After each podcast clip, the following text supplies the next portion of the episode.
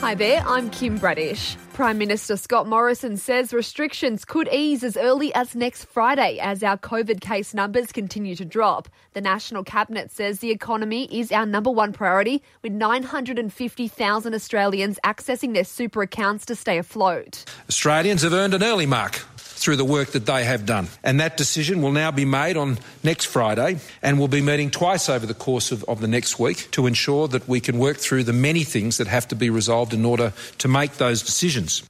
ScoMo says 11 of the 15 measures needed to fully reopen the country have been met. While Chief Medical Officer Brendan Murphy says we have flattened the curve, but we can't get complacent. We still think that most people who are transmitting the virus from one person to another actually have some symptoms. That's why I say again and again and again anyone with a cough or a cold or a sore throat or a temperature or a runny nose, please get tested. While the PM has given us an early mark, states are beginning to ease restrictions. The ACT remains the first jurisdiction to have no active coronavirus cases in the country. While in South Australia, Chief Medical Officer Nicola Spurrier says they've now gone nine days without a new case. The total, therefore, remains at 438 with 97% recovered. We still have three people in hospital, but no one now in intensive care.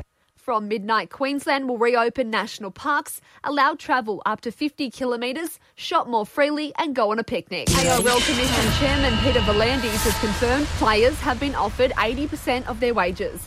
Players' pay is one of the hurdles to overcome for the NRL season to resume as planned on May 28. V'landys is confident that dispute has been resolved. That's what we've said, and that's what we've negotiated with them, that it's 80% of their contracts, and they're very happy with that. They, they aren't asking for much. What they're asking for was clarity, more so than the amount, and we've given them that.